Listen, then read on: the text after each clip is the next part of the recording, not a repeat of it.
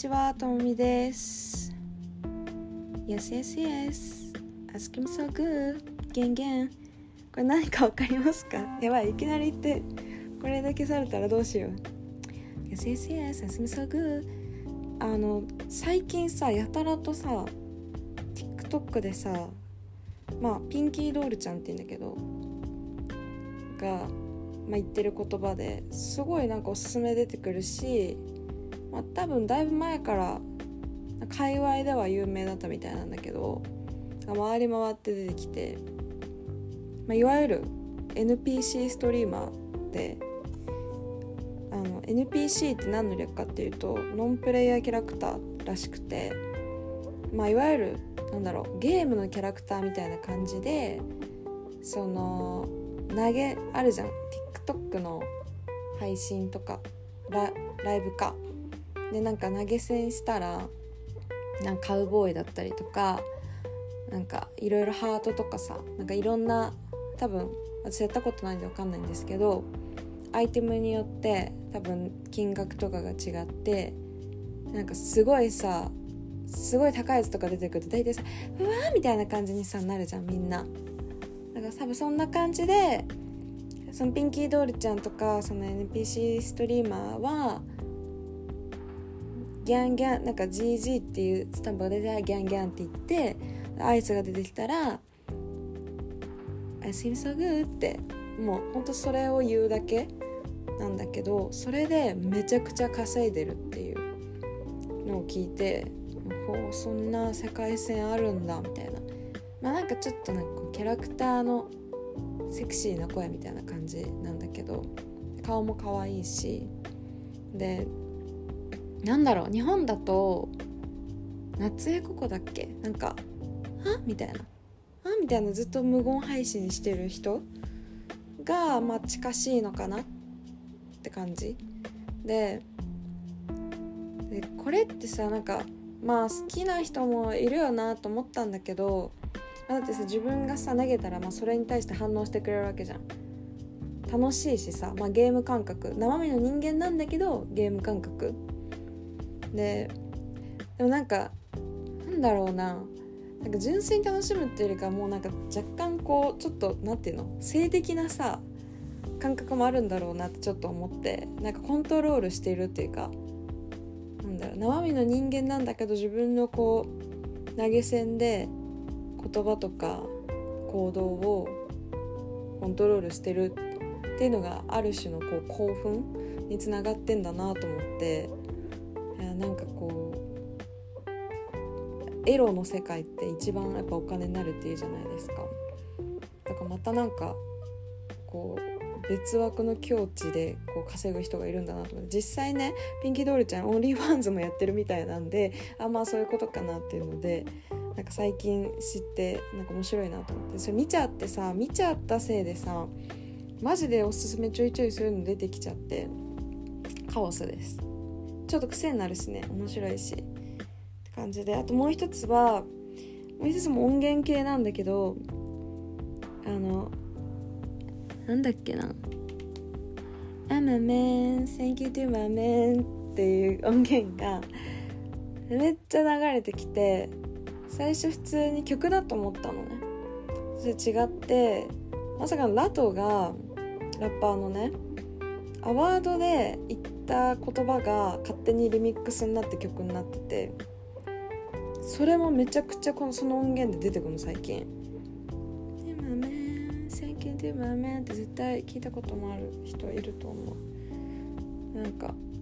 絶対公式すぐ曲出すよなって私は思う。ここまでバズれば。だってなんだっけ「ウィゴウィゴみたいなさ曲もさなんだっけチキンあのチキンショップで食べてデートするみたいな番組あるじゃないですか有名なインタビューの。なんだっけ？す忘れちゃった。忘れちゃったな。それのそれの番組の切り取りが勝手にリミックスになって流行って正式に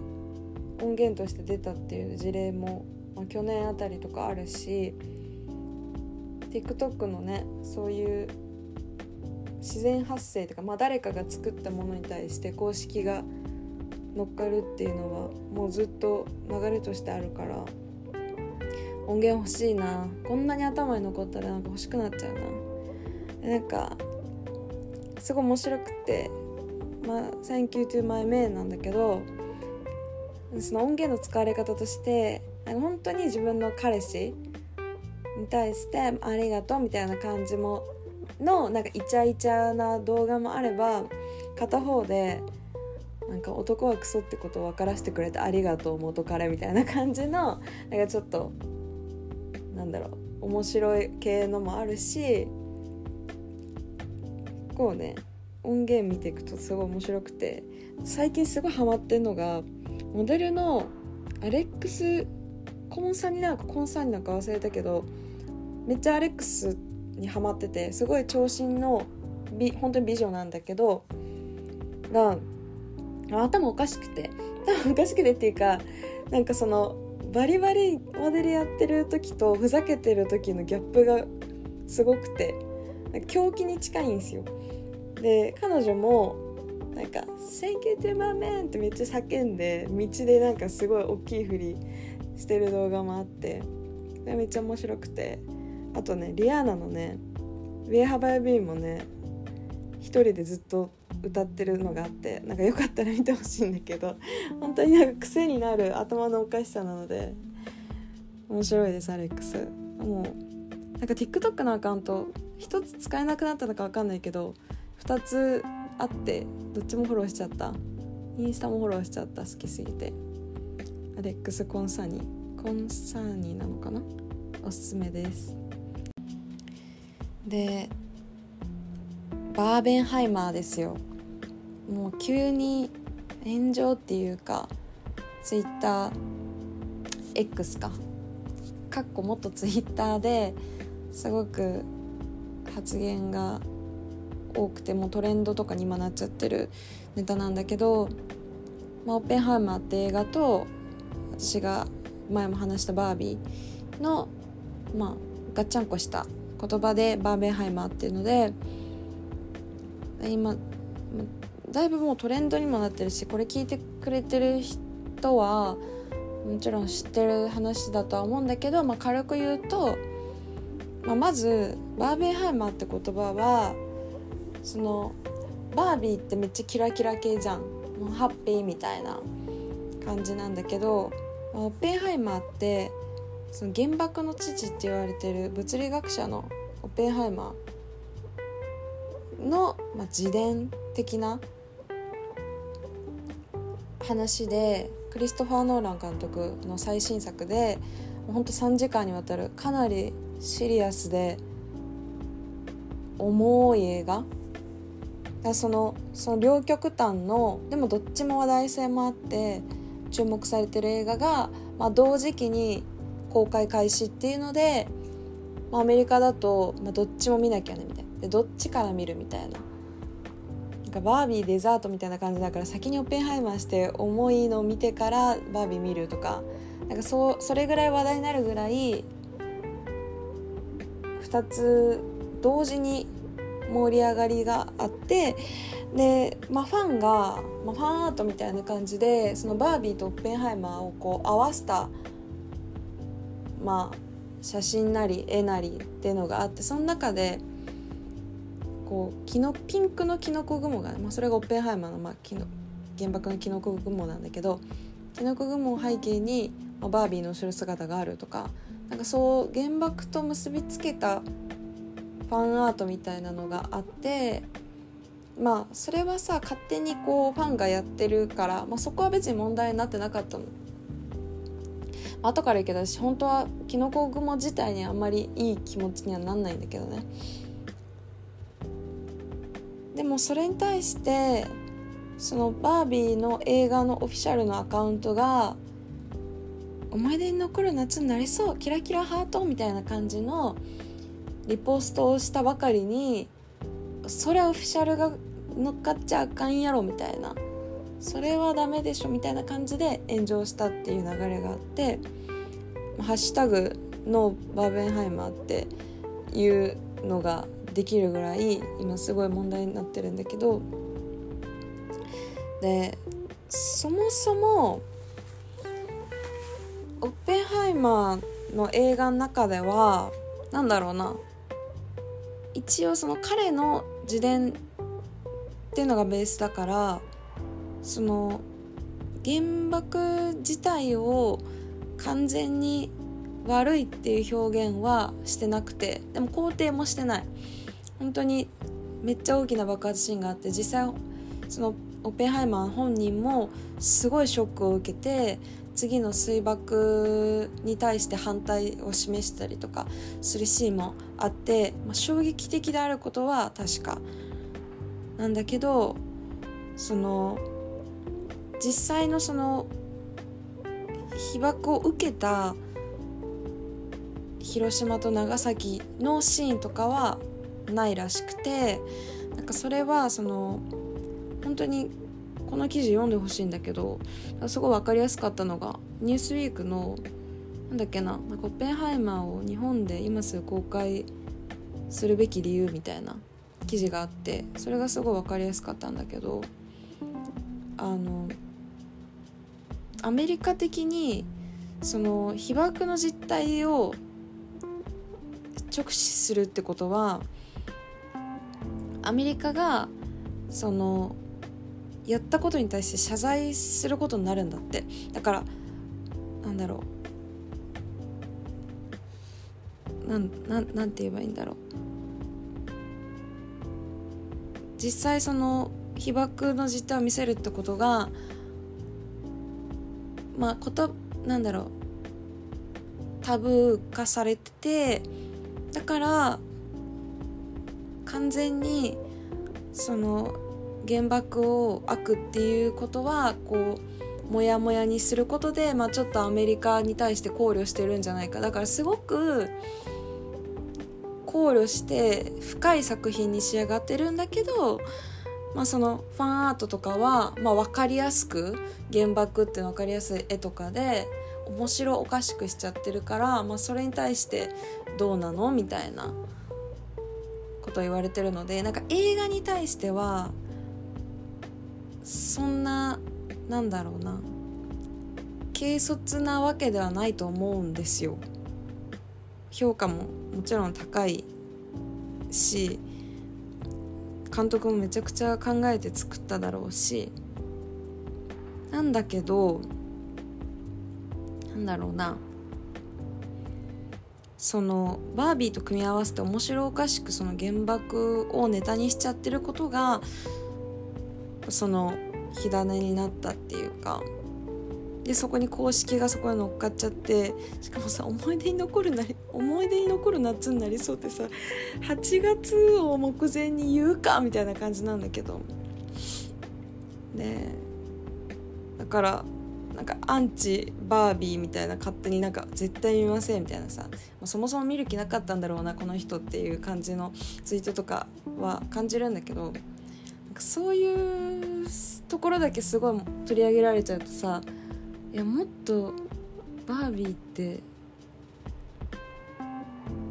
幅広くこうもっとメッセージ性他にあるのになみたいな。ここで盛り上げられると結構困るんだけどなみたいな感じで思って。でもさあのそのさっきキノコ雲がって話したのが私自身そんななんだろう政治的なとか発言は全然するつもりないし今までしてこなかったんだけどだから日本人として小学生の時にね修学旅行先が広島だったの。で普通に原爆資料館も行って当時私本当に怖いの苦手でお化け屋敷みたいな感覚でマジで友達の背中にこう隠れてもう声だけでもめっちゃおぞましくてめっちゃ怖いの本当に原爆資料館ってで直視全然できなかったんだけどすごく怖かった記憶だけはあってその後にえー、もう今どうなんだろう。私の時で小学生だから実際の被爆者のまあ本人なのかまあ、ご遺族なのかおじいちゃんおばあちゃんのところに行って直接その時の話を聞いて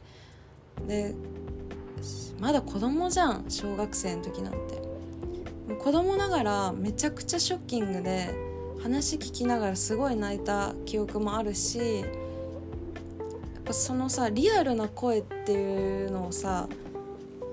聞くとさ全然違うじゃんやっぱり。その別に広島で育ったわけじゃないけどやっぱ見て聞いてっていうのが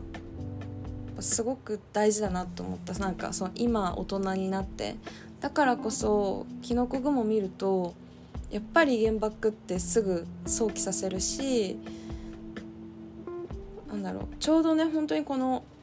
アーベンハイマーがこうな話題になる1ヶ月前ぐらいにちょうど私不快に感じたことがあって。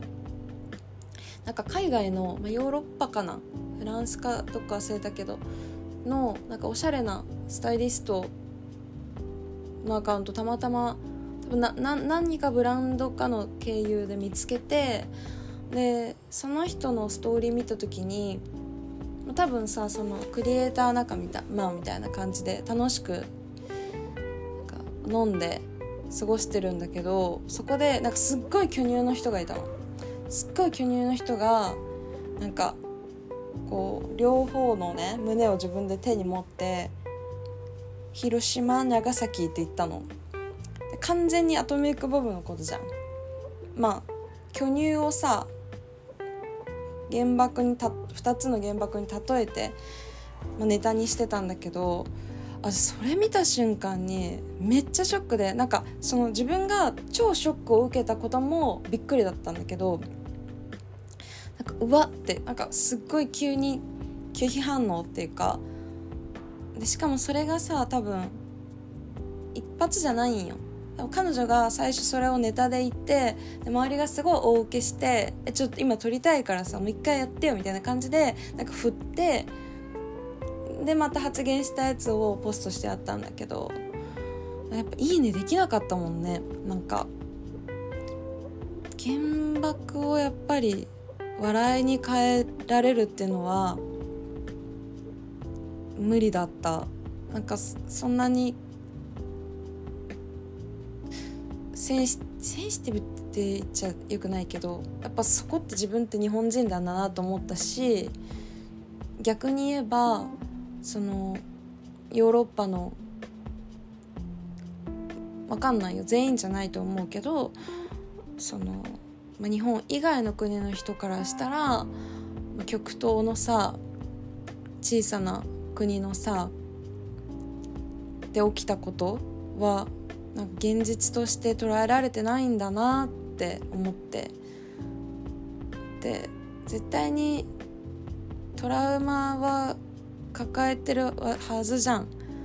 もうキリがないけどさもう今でもロシアとウクライナのこと起きてるしそれを絶対に笑いとかネタに変えないじゃん。911のことも私だってすっごい遠くに離れてても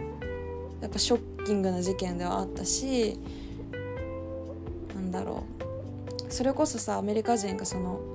パール湾のことを忘れないことも同じようなことだと思うの。でも全然規模は違うけどね。やっぱり原爆は別枠だとは思ってるんだけどで完全に日本もさ被害者なわけじゃないじゃん。当時本当にいろんなとこ侵略してむごいことだって全然やってきてでもどこもそういうことをしてきた中でやっぱり人間って愚かだしそういうことをしてきた中ででも今後絶対そういうことしないでおこうね平和な未来にしてこうねもう二度とそういうことないでない世界でいこうねって中でやっぱり笑い事にはしちゃいけないしうん。そうだね。なんかその意識がダメなことなんだ。例えばだってナチスのこととかいまだにタブーじゃん？なんか全部人権の問題とかも全部一緒だと思う。だって同じ人間だったら昔されて嫌なことなんて笑い事にできないもん。だからそこはやっぱりもう違うものとして捉えられてるんだろうなってまあ過激な人過激じゃないと思ってる人もいるかもしれないけど極端に言えば、まあ、人種差別だよねみたいな、まあ、アジア人なんてしたって思われてるからそういう風なことにされてるんだよねっていう実際そういう発言も見るしなんか、まあ、単純に私はやっぱ原爆をネタにするのは良くないなって思って。いて、ね、楽しみにしてるバービーをあのワクワクしながら見たいんです。でも今の感じだとすんごいヘイトじゃん。本当に日本の人頑張って。でも日本の公式はさ全く関係ありませんってツイートしたよね。確か。っていうのを見ました。大変だね。でオッペンハイマーはまだ日本の公開未定でやばくない？クリストファー・ノーラン監督ですごい話題作で絶対日本で上映した方がいいのにまだ日にち決まってないってやっぱりいろいろそういう政治的理由っていうか配慮があっての決まってないんだなと思ってでも私もね日本で早く公開すればいいのになと思ってる。変な誤解とかじゃなくてなんかいい悪いとかじゃなくてやっぱみんなが考えることが大事だと思います私。急に真面目な話です今回は。思うの。何が正義とか正しいとかじゃないっていうのが昔から私の考えで。だって人によって考え方なんてバラバラで当たり前だし。でもそこでこれが正しいとかこれは絶対間違ってるとかじゃなくてみんなしっかり考えてでかついろんな人の声を聞いてこういう考え方もあるんだ。でも私はこう思う。え、こういう考え方。ああそれもそういう考え方もあるかもなっていう中でじゃあどうしてばどうそこの折り合いの中からより良い未来のためにどうすればいいのかっていうのをなんかこれだっていう答えすぐ出すんじゃなくて常に考え続けることが意識につながるしみんながさえだったらどうしてればいいかってさどんどんこういい方向に進んでいくじゃん。私だって思うもん。バービーのさその公式のさそのリポストした運用者がさマジで何も知らない若い子かもしんないじゃん。私はそう思う。配慮なんてもう一かけらもなかったと思うよ。だとしたらそれを知って考える人が増えたらこういうことも起きないかもしれないしなんかかんいいね。8月入る前にそういう考えるきっかけになってなんか自分自身もこうふとああ日本人だな自分って思ったし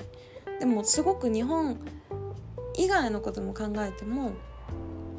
やっぱり知ることとか考えることって大事なんだなってすごい思いました。なのでどうにかねどうにかこう収まって楽しく8月11日バービー公開に向けて本当楽しみにしていきたいんだけど困ったな本当に。ってことで今回こんな感じで終わっちゃいますけども皆さんも良い8月を過ごしてくださいね。はい。あそうそうそうそういえば Spotify でさコメント欄みたいなやつがあってポッドキャストの。あのありがとうございます。コメントしてくれた方ありがとうございます。これさ全然使い方わかんなくてしかも通知も来ないの。わかんない。設定かもしれないけど通知ないままこの前あな来ないかなみたいな感じでポッポって2ステップぐらい進んだ時にえ入ってんじゃんみたいになってびっくりしてそっからさめっちゃめんどくさいんだけどもう一つ一つのエピソードやっぱ見ちゃうよね。入ってないかなと思って。ありがとうございます。なんかごめんなさい。更新少なくって。でもありがとうございます。楽しみにしてくれるって方がいて。嬉しいです。嬉しいです。ありがとうございます。なんで通知ないんだろう。あと返信もできないっていうね。ここで返信するしかないのかな。なんかでもなんかすごい嬉しいのでなんかね多分あると思う。コメントするとかなんか質問するみたいなところは。よかったらください。何でもいいので。ではでは。ちょっと頑張って更新頻度上げたいと思うのでとりあえず夏楽しみましょうね。はい。じゃあまた。バイバイ。